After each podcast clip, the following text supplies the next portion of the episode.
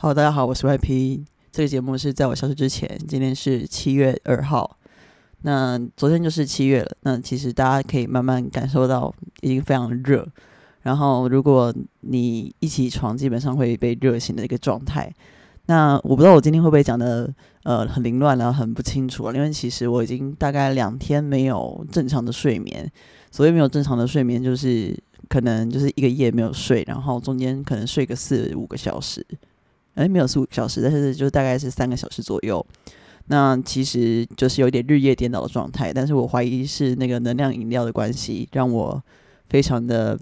嗯，没有办法，就是进入到正常的睡眠，所以今天其实是第一次在早上，现在是七点半的时候录音。那在刚刚之前，我做了什么事情呢？就是其实六点多的时候，五点多快六点多，我其实就是出去跑步。那这是我人生就是长那么大以来第二次出去跑步。上一次跑步的原因，其实也是因为失眠。那失眠了就跑去跑步，那。我觉得我以前可能不会做这个决定，我以前可能会在网络上乱逛，然后没有办法专心的做事情，然后会很躁动。那会去跑步的原因，其实我觉得也蛮蛮奇怪的，就是没有没有没有没有没有一个很正当的原因。那其实就是今天其实想分享的是，呃，书中有一章就是，诶，就是呃呃这边还是科普一下，就是。我的书即将在七月七号的时候十二点半，然后会呃上线在集资平台。那如果大家有兴趣的话，可以点击下面的资讯栏，里面应该会有现在正在搜集的问卷。那问卷搜集到七月六号的时候就会关闭。那基本上在前测的问卷去支持的人都会有一些优惠。那在我消失之前，它关联性的优惠其实就是。嗯，跟书籍或者是跟相关的周边以及有相关的呃连结有关的，那这边就先卖个关子。那大家可以去就是填写那个问卷，然后也许也许就是它可以呃，我不敢说帮助，但是它算是对我的一个支持，就是一本书。那可能是我这六个月来的一个心血，我花了三个月写，然后三个月不知道在干嘛，在撞头这样子。那今天其实。因为我现在其实都是会在群组里面发现到呃大家的状态，然后去统整一些就是自己可能在自己疗愈自己的经验。那必须说治疗的方式有很多种，那有些人透过吃药咨商，或者是不同的呃开启不同的兴趣，都是其中一种。但是其实最害怕最害怕的事情是你都不愿意去尝试。那常常会有人说，就是我就是忧郁的状态，我曾经有很段很很长一段时间是，嗯，就真的是如大家表面上那样，就是我都很忧郁，你怎么还要叫我运动？就所有的医生都会叫忧郁症患者要去运动，就是可以增进你的就是血清素回归到比较正常的状态。那可是大部分的忧郁患者其实都没有办法做到这件事情。那我觉得没有办法做到这件事情，其实其实缺少一些可能。自己自己在心中已经是一个很不安定的状态的时候，本来就不会去相信自己的身体能够去对抗大脑这件事情。但我觉得有机会有机会的话，是可以去相信自己的。就是总归很多就是状况来说，其实就如同比方说我们好，比方说之前确诊好了，那确诊的期间，其实老实讲那段期间就是非常的痛苦。那可是你的生理的需求，例如说吃饭啦、啊、上厕所这些东西，脑子里还是会逼迫你的身体必须要去做这件事情，你就会尝试很努力的下床，很努力的去上厕所，很努力的去吃一点点的饭。那这些东西都是你身体本能性的会去提醒你。那也许忧郁症它是这个开关坏掉，但不代表说你的身体没有这个机能。那其实你要用一点力，或者是用比较多的力气去把那些本能召唤回来。那我觉得之所以没有运动这样子的动力，其实是它不能怪忧郁症，因为即使你得到任何，或者是你现在正常的工作，其实都蛮少人有运动的习惯。因为这件事情我就发生在，其实我以前在高中或是国中的时候都是呃，就常常跑步的人，应该是说那时候令大家印象深刻的就是我报了两个比赛，那第一个是跳远，然后第二个是百米，然后那时候跳远有六次试跳，那基本上我好像就是先去跑完百米，然后直接去做正式的跳远试跳，那就呃一个一个就是得了。得了就是亚军吗？然后一个得了冠军，反正跳远在高中那三年其实都是冠军。然后我们那时候比较特别的是，因为我们有去跟一些可能平常就有在练习，就是呃肢体方面的就是舞蹈班，然后一起去竞争这些项目。然后所以对于那时候还能够赢过他们那些就是。呃、常常在练习自己的肢体的人，那时候其实是大家会觉得很骄傲或者是觉得很开心的一件事情。那那时候让我一直跑步，而且我其实是很很喜欢短跑的人，因为我觉得短跑就是一个可以看到终点线的人，我只要往终点线冲就好了，我其实不用考虑太多，我只要确定我周遭没有超越我的人，那如果有人快要超越我了，我就要越跑越快。那这种性格其实延伸到现今其实都有一些征兆，就是常常有人问说你到底是暴冲型的那种呃生产力人格，还是那种稳当的那种生产力人格，那我会毫不犹豫说我是暴冲的。但我觉得这件事情其实有一点危险，因为危险的原因是如果暴冲它其实是需要一个目标在前面。那老实讲，我觉得，呃，就像我今天去开，呃，应该说我最近在跑步的时候，我都会开那个 Nike 的他的一个教练的陪跑的语音陪跑。那他很明确，就是说这段时间就是有四十分钟的跑步。那对我来讲，我就会知道说 ，OK， 我的终点是四十分钟。但是如果他在人生的赛道来讲，你不知道你的人生其实活到几岁，所以如果对一个短跑的选手来讲，他一直在一个呃不知道在什么时候会通过终点线的情况之下，他其实是不会配速的。那不会配速的状态之下，就很容易导致身体呃可能因为竞争的关系会想要呃就是用力过度。努力过度，所以导致他很多东西都会没有办法去安静的调整身体的每一个状态。那那样的情况其实就会造成就是身体还有你的大脑还有你的心理其实都会处在一个很不稳定跟不安定的情况之下。那我觉得其实人生比较像是一场就是长跑，那那个长跑没有终点线，就是因为我们常常就是我今天在听那个就是听那个课程的时候，它是有一系列的课程，总之它就是为了就是跑半马跟就是好那个我不会讲，反正就是马拉松，然后他去做了一个就是第一堂课的一个暖身的训练。那他其实就是嗯就是他在我在跑的过程中，其实因为我都不知道每个人的目标是什么，有些人可能就是他可能就在快走，可是你可能不知道的是他可能前面都已经很努力了，然后有些人可能就是超越你这样子，可是他其实真实的那个超越你他也不是真的要超越你，所以那个时候在脑袋听那些语音的时候，比较像是你其实就是在自己关注在自己的路上。其实老实讲，就是我没有要去比什么半马，有点累死了。对，但是我觉得在跑步的过程中，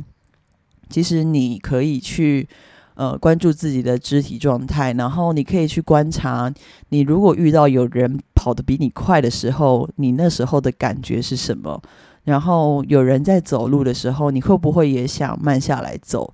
那这些东西其实应用在生活上面，都可以看得出。你是不是很容易被影响，或者是你今天给你自己的目标到底有没有实现这件事情？所以我就会觉得说，跑步其实还蛮重要的，因为我自从发现我就是在打球的时候，打篮球的时候，就是我的呃体力非常非常的差，会就是差到那种扔咖那种，然后就没有办法打完全场，然后常常打完可能一场就坐在那边，可能喘到我的脑袋都会非常非常的麻，所以我就其实意识到我的心肺功能其实是非常的差的。那这件事情其实在高中以后我就没有再继续的跑步，甚至是大学有一次跑好了，那一次我也是参加短跑的项目，然后跑完马上那个韧带就断掉，然后被学长抱去就是旁边的呃国术馆然后去瞧。总之就是一直没有运动习惯的人，他其实身体的肌肉已经还有还有你的心肺，它其实都会影响到很多体力的部分。那至于说到底运动对于嗯，就是忧郁啊或是那些情绪会不会比较好，我觉得应该是会啦，因为不然我现在应该是嗯，应该说我现在这阵子应该都是非常的焦虑的状态。因为其实有些人跟我讲说你非常非常焦虑，甚至是我去每一间庙我都会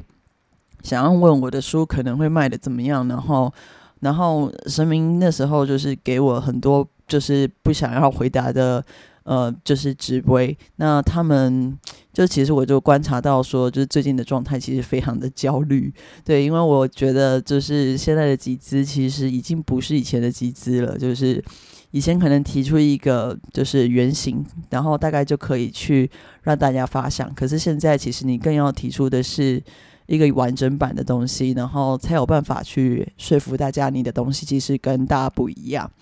那我就观察到自己焦虑的状态之后，我今天其实有尝试要睡觉，但是没有办法睡着，所以我就去跑步。对，我就再次的去用上一次睡不着的方式去做呃，这一次比让自己比较安定的事情。那跑完步之后，那其实我的跑步老实讲就是嗯，我不知道 有, 有没有达到我的目的，就是一直跑下去。老实讲，我就是非常偷懒。他叫我跑四十分钟，但是我大概我跑了五六公里，然后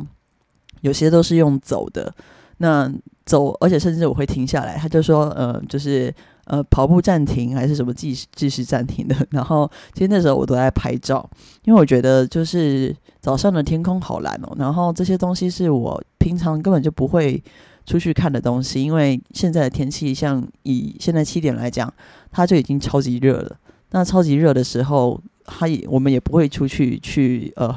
去接受这些紫外线，然后再来是我很久很久没有流汗的感觉，然后可是我跑要跑够快或者是够累我才会开始流汗，因为我本身不是一个容易会流汗的人。那其实这趟跑步我到底有没有达到呃，它上面说的五十分钟配速的这个目标，我觉得应该是没有，但是嗯，我觉得今天我没有去设定自己一个时限要去完成什么样子的事情。我今天其实透过跑步还有去嗯，就是去聆听旁边的人在讲什么啦，或者是观察大家的习惯啊，然后呃，去看哪些的人他们可能骑脚踏车或是旁边在打太极拳。那我觉得我今天的收获比较像是我没有接触到这些东西跟这些人事物在我身边中，所以其实就像我觉得尽管尽管可能忧郁症的人没有办法下床去做那些跑步啊重训啊，那老实讲嗯，有时候其实是缺乏一个陪伴的力量，那那个陪伴的力量有时候很危险，又有时候又很有用，因为陪伴的力量它如果一直存在的话，其实我们就会依赖那个陪伴力量。如果那个陪伴力量突然不见了，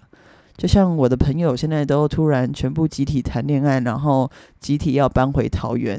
那其实我这段时间就是一直在独处的过程中，还有我室友明天就要去度蜜月两个月了，就等于说我哇，我几乎就两个月时间，就是真的是完全不会有人跟我讲话，然后我又要面对我集资的状况，然后去调整任何的事情。那其实我必须要让自己的独处能力更强，因为不然我以前其实是很渴望陪伴的力量，他们一个一个抓我，我觉得这样抓不完，就是很像在抓那个交替鬼一样。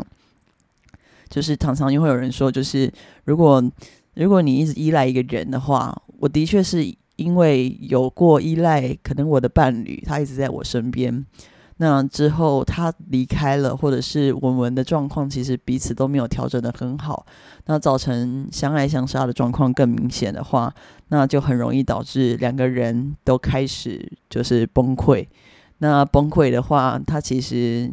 我觉得还好还好，我的人生一直都是那些人主动的提说要离开我，或是他们根本不提，然后就直接封锁之类的。所以我觉得以前我没有具备可能就是需要去剪断任何一个关系的一个勇气或者是洞察，但其实之前很多人他们来来去去，其实都嗯，就是有时候很难过啊，就是有时候过分依赖，然后有时候依赖完之后必须自己独处的时候，我才发现原来自己的问题是我很害怕一个人。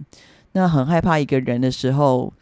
就是代表我可能觉得自己没有力量去支撑任何一个情绪，或是我很害怕空洞这件事。所以直到说他呃，我女友离开了，然后她回她的家乡，然后我住呃，我一个人独自在台北生活后，一开始就是一直去塞时间给不同的朋友，然后直到朋友都走了，没有，就他们不是不是说我负面能量走，那嗯，可能状况不好的时候，大家轮流救一下这样子。但是我可能发现，就是如果说很沉浸在一个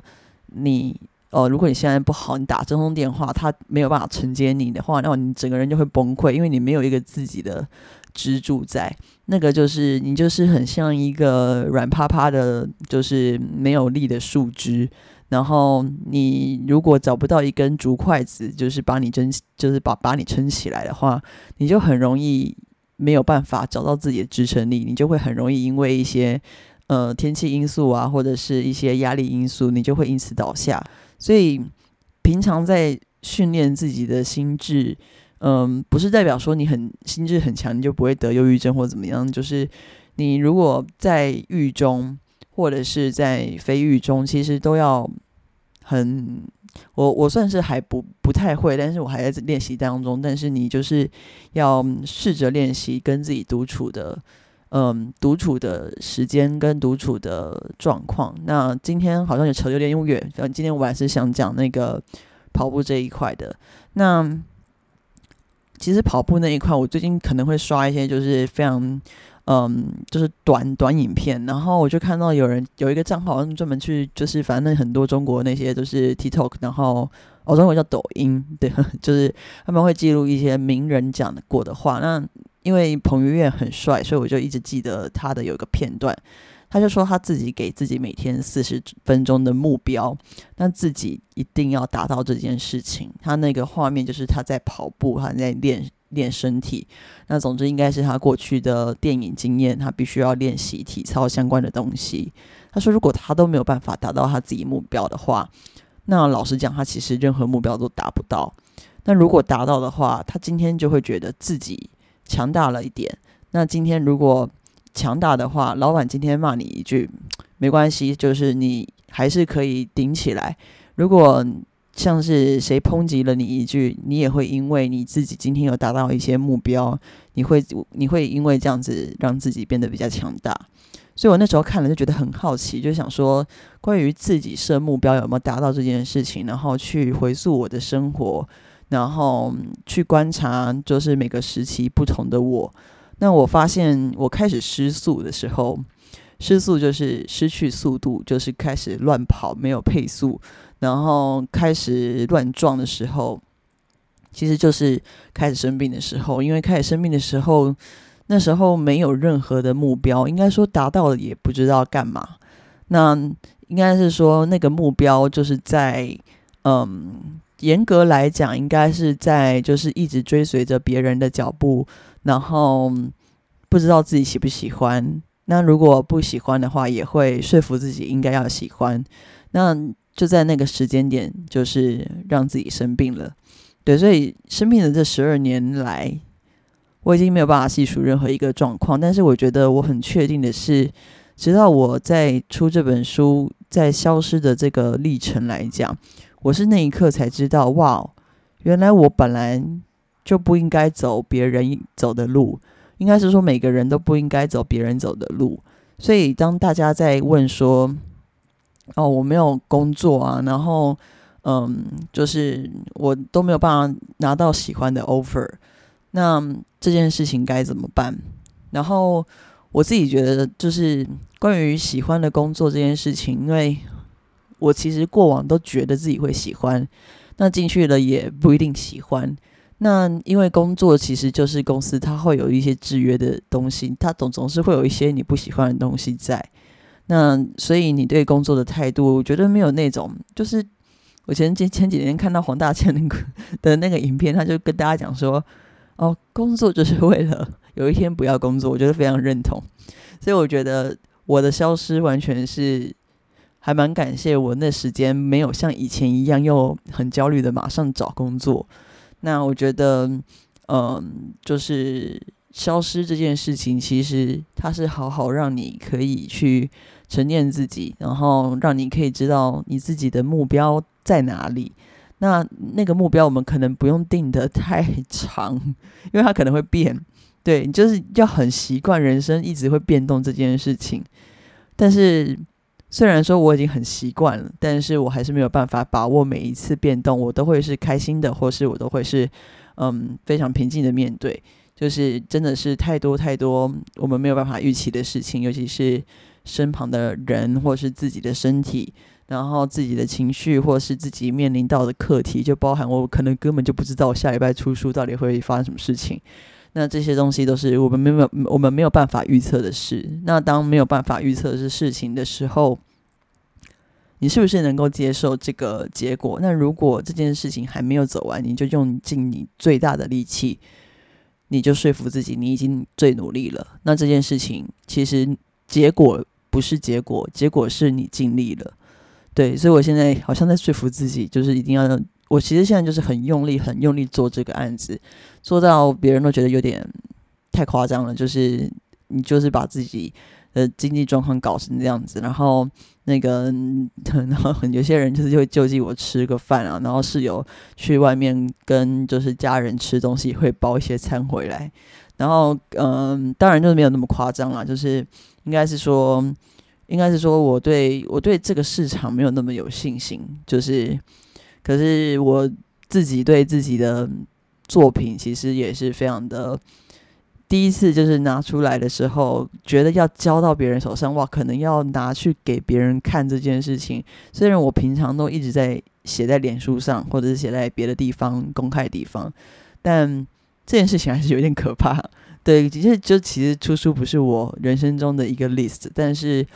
我的确有想过这件事情，但也是也是感谢之前的贵人跟我说，诶，你不是会集资吗？那你就出书啊，反正就就差不多就可以做个试试看。我想说哦，可以耶。我发现这个陷阱题就是完全就是让我就从一到三月就开始扰乱我整个情绪啊，然后或者是就是到底要工作啊，还是要就是空段时间真的去完成这件事情。后来我决定选择后者，然后就一直从三个月，然后字数就写到十三万字这样子，然后然后我就觉得怎么看都不满意，然后我就很想要把我这个唯一就是在呃处女座上面的缺点又是优点这件事情拔掉，就是完美主义者这样子，然后所以当然就会希望就是能够有机会去嗯，去让一些人开始尝试在不同的呃、嗯、不同的眼界，或者是不同的呃、嗯、转折点，能够有带给自己比较正向的就是理解。应该是说我觉得好像没有真的叫做正向这件事情，因为正向跟负向或是反向负面，好随便，就这件事情都是对比啊，然后这些东西对比你可以自己去调配。就像是好，如果我今天就是一个嗯，假设体质好了，就是像我室友就很很很怕热，他可能房间的冷气就是开的超冷，那我进去我就觉得嗯，不是我舒适的温度，他就觉得非常舒适，那所以对他来讲是正向，可是对我来讲其实是负向。所以其实就是在整件事情中，他如果这么小的事情，其实我们都可以接受，每个人的遇到的状况都可以自己被自己诠释的话，那为什么消失或者是逃避或者是任何事情你不能帮你自己解释呢？所以我觉得像回来就是好回来回来，就是跑步这件事情，运动这件事情，就是它其实有人就是说，到底忧郁症会不会好，跟你自己内心的状态有关系。你无论是你最后最后最后尽管走到共处的这一块，我觉得也都是一件很好的事情。很多人其实都会很在意啊，今天六颗药，明天七颗药，我就说我我我想要三四十颗吧。然后，但是就是小时候那时候，我书有写说，哎，加一颗好像有点不太开心。但其实加一颗也许是调整你的剂量变比较少，对，以前可能不知道，以前可能觉得哦，一加一等于二就是更严重这样子，但是其实以前和现在吃的药量的确有差，但是那个药量也不代表，嗯、呃，我有变好，但也不代表我有变坏。那我觉得大家其实心理因素都会觉得说，就是加药这件事情其实就是一种自我的否定，然后没有办法去接受自己的药物要吃那么多，对，然后甚至有人开始比较了，就开始比说我的嗯我的那个要吃到 F M 二 啊之类的。但我觉得我们先撇开就是药物的卫教知识好了，就是这种如果开始去觉得自己很严重啊，医生配给我严重的药啊，那我觉得这件事情其实没有，就是你你如果状况不好，当然就是会希望那些药能够帮助你生活回到最原本的状态，就有点像是你如果伤口真的是很很很很痛的话，很多血的话，当然就是要用比较多新东西来包扎，对啊，它就是一个压住你生活能够变成平衡的东西。就像我现在其实我的药，因为可能三百克，他就拆成三颗来吃，所以到底他，但现在其实没有三百克的这种一颗的药，那所以他这件事情其实就并不代表说他会影响你的心情或之类的，甚至我觉得，其实我有时候很害怕看到那一种就是去比较，去比较自己的痛苦程度，我那时候非常非常不想要我自己的经营的社团变成这样子。然后我非常不想要有人去比较痛苦，所以其实在经营的时候一直有去嗯引导出一个比较嗯大家都是有力量的状态，因为大家的共感，所以在这边其实讲话不用太负担，然后同时也会因为因为你们曾经有经历过或是正在经历，你们可以去接触别人，那接触别人这件事情其实跟我写书的意思是一样的，就是我虽然不好，在某种社会的价值观上面，但是我其实我的文字还是有一点点用处，让曾经有谁可以共感这件事情，让他觉得不孤单。我觉得让一个人不孤单这件事情，其实就就很像在慢跑，就是我们不会，就是应该说我们不会。呃，我们大部分时间都是自己一个人在跑步啦，就是如果是没有在比赛的情况之下，那有人陪你陪跑，然后或者是有人陪着你去做这件事情，那其实它在你的心理的力量上面，它是非常非常的大的。那如果它是非常大的状态的话，你其实都应该相信自己，尽管你你现在很痛，你如果没有痛过，你基本上没有办法帮别人，那你比起一个可能从来没有摔过跤的人，那他赢得了社会的成功的声量啊，或者是金钱啊也好，嗯，你会想到哪一种人呢？我不知道，就是也许这两种人都不冲突，但是我觉得如果一个人没有办法去带着，就是带着就是不比较的，带着应该说我应该不希望有人如果带着比较的心态，然后去。呃，看自己的人生的这场戏吗？对，如果要带着比较的心态看着这场戏，会非常非常的辛苦，因为永远永远羡慕不完，也永远永远有很多眼睛在看你，你甚至我我如果我陪你一起细数的话，可能会更多，所以那些眼睛到底根本就不太重要，因为他们看着你，其实。都会让你觉得你很渺小，对，你只是几亿分之之一的人，但有些人就会过度解释说，哦，就是几亿分之一的人死掉不会怎么样，就是我们这个社会的群体，我们不是以群体去去呃去集结的，应该是说集结的源头都是个体跟个体的组成。所以如果个体 不, 不相信个体，他们要去跟其他个体比较，那 每, 每一个人的起跑点跟每一个人的时区都不一样。所以就像我现在还开始跑步，但是我看到很多老人家他们都在跑步了，所以很多就是你的时区版就不一样，而且那个老人家超强的，就是他们可以跑超快，然后我都觉得我是不是身体比他们差，我觉得可能真的是比他们差，就是有些人可能会觉得说，哦，我老了才要就是开始跑步这样子，然后可是有些人就是很早就开始去训练这些过程。所以我觉得应该是说，如果你就是一路就是要用比较的话，一路你可能都不相信自己会好，因为如果相信这件事情它真的存在的话，它一定会存在，就是就是这个意思。对，所以如果都是这样的话，你真的不会好，就是你的人生就会一直被你否定下去，那任何人都帮不了你，你也不用期待哪个天使会出现，因为不会有一个天使会帮助一个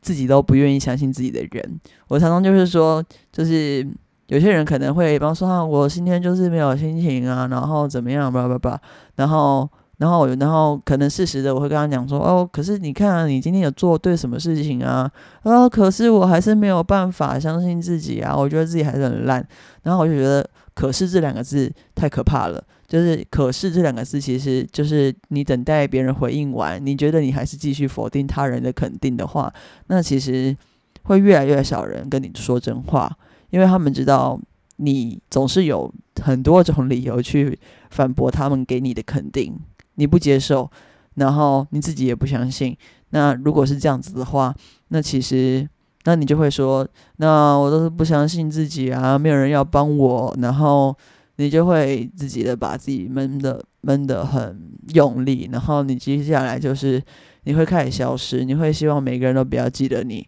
你会开始觉得这个世界上其实嗯每一个人都待你不好。对，然后你就觉得以与世界为敌。我必须说我走过这段历程，对，然后所以我曾经嗯我那时候我那时候如果没有一些幸运的机会，有人跟我痛骂过我的话，我应该那时候就直接挂掉了。然后所以我觉得那时候没有挂掉，然后让我活到现在，即便我现在还是有时候会呃，尽管就是发作啦或之类的等等的，那这些东西都不会让我觉得我那时候死掉了就好了。对，所以我觉得就是忧郁症忧郁症然后尽管我不是忧郁症，对，好，就是精神疾患这些东西其实都是一直蛮蛮有趣的，就是我觉得我的脑袋结构也变得不太一样，就是开始去相信一些平常不会去相信的东西。那我今天在跑步的时候，我今天有一件事情就是特别的呃印象深刻，因为我在跑步的时候流汗了，我的我没有什么鼻梁，对，然后那个眼镜一直掉下来，然后我就把眼镜就是摘下来跑，因为我想说那个路就是看得很清楚啊，就是虽然我近视有四五百度，但是就是还是看得到那个路长的就是柏油的颜色，但是我就是好反正没关系，然后我就跟着柏油的颜色跑。那我跑一跑就是跑到桥的另外一边，这个桥的另外一边我想说，然后那时候我戴起眼镜，因为我那时候听到语音说就是这场已经结束咯，谢谢你今天的努力，我们接下来要往就是第二堂课迈进，然后我就想说嗯结束了，然后我就戴眼镜吧，之后用走的回去，然后我就发现哎、欸、跑到桥另外一边了。所以其实今天我我我开始跑到了一个我平常不会跑到的地方，因为我常常在跑步的时候或是走路的时候，我都是很习惯依循着我记得的路走，因为我是一个大路痴。那我觉得最近的探险就是，我有时候会尝试去，呃，去走平常不会走的路。然后也是因为有朋友有一次跟我说，哎，那边就可以上桥，然后下面就是河滨。然后我才知道哦，原来是这样子。我说诶你怎么知道？他就说哦，就是平常走路就是乱走就知道了。然后我想说这个乱走会是在什么样子的情境，然后我就想说哦，可能是还好我家距离捷运站走路可能也是要十分钟左右。那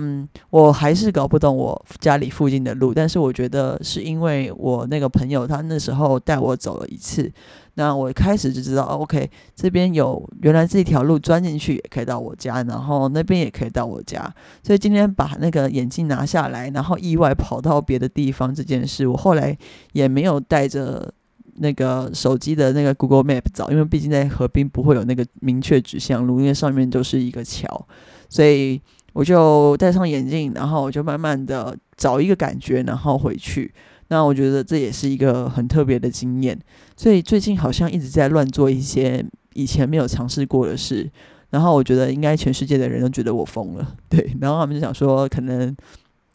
离谱不知道在冲啥小，对，就是在做一些，比方说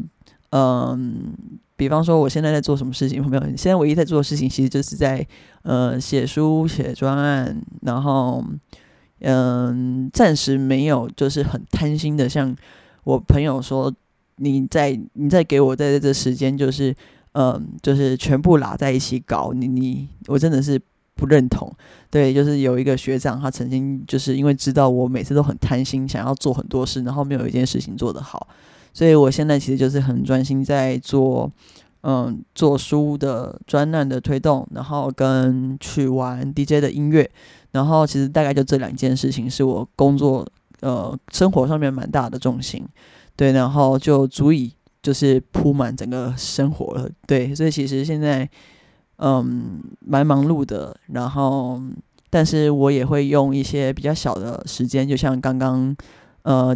大家还是不要就是因为自己就是常失眠然后去慢跑，就是我现在还是希望能够调回原本的作息，像现在就是有点困，然后我不知道要去睡觉，所以我决定今天先嗯、呃、自己提醒自己就是先不要睡，然后到适合的时间再睡，然后所以我觉得就是现在其实如果你真的不知道你人生要干嘛的话，没有人会知道，呃，别人也不会知道，大家都不知道终点会走在哪里，所以我们是一样的人。如果我们是一样的人的话，你就不用太害怕你自己是一个人。所以，也许是没有人跟你讲过，然后也许是你自己知道，但是你还没有让身体的意识知道。所以，我觉得不如我可以陪你吗？不，就是我们其实在这个专案里面，大家都有很多声音，那我就尽量把每个声音都集结起来。然后看看可不可以在每一集都有一些聚焦的一些就是讨论这样子。那也许跟我在群组说，呃，我自己要讲工作有点不太一样，但是我觉得多多多多少少是相关的。那所以我觉得今天其实就用，我记得村村上春树好像也有一个关于跑步的跑步的书吧，所以我其实就是很感谢今天有力气出去尝试第二次。因为很多人只尝试第一次就不尝试第二次了，甚至是连第一次都没有尝试过，例如你买的那些课程还有你堆的那些书到底什么时候要看完，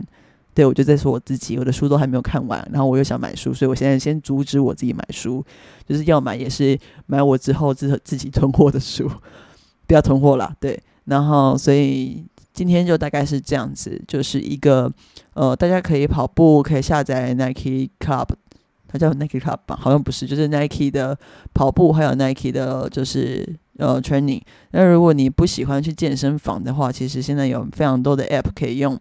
然后我就很白痴的，就是没有取消两个订阅。那所以现在就是有两个两个 App 去，嗯，就是规定我的训练。那我觉得这 App 都不错。那几个免费的，就是。呃 Nike Run Club 跟 Nike Training， 那这两个都可以用。那如果你想练腹肌的话，你可以下载那个三十天可以获得六块肌的那个，他就是这样讲，他的 app 就是这样，或者是三十天的健身挑战。那我觉得这两个都还不错。那当然就是前者是针对腹肌的，尤其是可能有些男生或者女生想要练马甲线或腹肌，它这边的效果其实跟三十天健身挑战它里面去做腹部的肌肉训练都差不多。那我觉得很棒的是，它两个东西其实都会让你愿意一起一直一直的持续运动。所以，所以其实运动还有养成习惯这件事情，它其实这两件。就是你可以透过运动来检视，然后这是一件非常划算的事情，你赚到了健康，你也赚到了呃，你可能比较满意的身材，或者是你喜欢的自己的模样。对，就是常常有人说自己不喜欢自己的模样的话，你们可以去尝试这些东西。那关于喜不喜欢自己，那这个东西可能之后再聊。那也欢迎大家跟我许愿说，就是希望之后能够讲些什么东西。那基本上我什么都能讲，那不一定你想听。哦，不是这个意思，就是我什么东西基本上都可以分享一点。那所以就希望，那今天会上架在就是 podcast， 上周没有上，那希望下周我可以很开心的跟大家讲，嗨，我新书其实没有卖得太差哦。然后，所以这周那就是也希望大家能够在七月的时候开开心心迎接这个暑假。对，就是虽然上班族没有暑假，但是我觉得夏天是一个我蛮喜欢的季节，因为夏天就是蛮热的，这好像没有关系，但是我喜欢热跟流汗的感觉。然后我自己也是夏天出生的，所以我的专案在夏天蛮合理的吧。对，然后所以最近的天气其实有时候也是会让大家觉得懒洋洋的。然后住南部的住北部的都可以多去晒晒太阳，然后对自己的心情也会好一点。那也希望大家每天都开心。那其实我最近在想说，我的就是 C T A 要叫什么，就是所谓就是 call to action 叫什么，就是我一直在想我的 I G 的名称。那我就决定要就就我就决定要叫做，就是我因为消失之后，我才发现原来快乐这么简单，所以以后就用这个来跟大家说再见。好，那我是 Y P， 那希望在我消失之前，在七月七号十二点三十分的时候，大家可以去支持一下。那填问卷就会给你上线的连结，到时候也期待大家在回馈品还有回馈的回馈活动上面能够跟大家遇见。那今天就先这样，那我是 Y P， 大家拜拜。